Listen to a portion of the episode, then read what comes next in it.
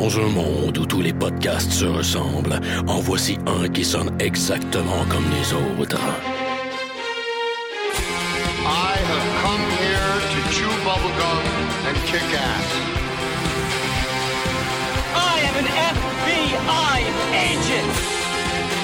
Le dernier des podcasts, mettant en vedette Maxime Paiement et Éric Lafontaine. Motherfucker.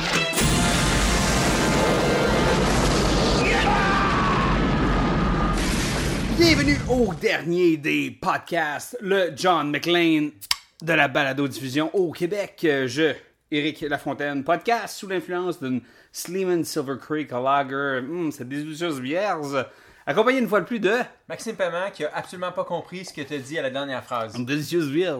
Ah, ok. Une délicieuse bière. Euh, écoute, euh, je podcast euh, avec la même bière. C'est, c'est super. J'ai acheté une dose, puis euh, il en reste beaucoup. Fait que euh, c'est le deuxième épisode de suite où on boit de la Sleeman Clear machin. Max, ça fait un esti bout de temps qu'on n'a pas fait un top 5 ce soir. Tonight is the night. Top 5 kill final. Spoiler alert, personne va mourir de vieillesse dans notre top 5. Parce que ça serait poche. Eric, c'est quoi les règles d'un bon kill final? Un kill final, faut que ce soit un kill à la fin. Pow, t'es mort générique. Fait que, tu sais, dans les films, il y a tout le temps des bons kills. Mais on veut pas parler de ceux-là. On veut parler de ceux qui viennent finir l'histoire, tu sais. Ouais.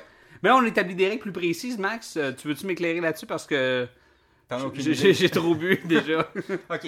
Il y a trois choses vraiment qu'on doit tenir compte pour un kill final. La première des choses, le titre le dit, ça doit être le dernier kill du film. ouais. Par exemple, on va donner un exemple bien con. Dans Terminator 2, le kill le plus mythique, la shot la plus mythique du film, c'est quand le, le T-1000 est congelé, puis là, Arnold prend son petit gun, puis il fait Hasta la vista, baby, puis il explose. Ça, c'est hot. C'est hot. Mais c'est pas le kill de la Mais fin. pourquoi il est pas à la fin? Voilà.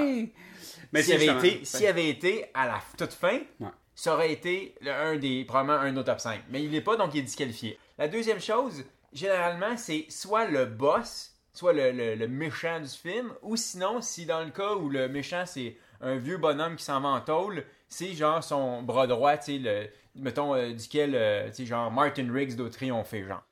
Et en, en troisième règle, faut qu'il ait, euh, faut que ça soit inventif.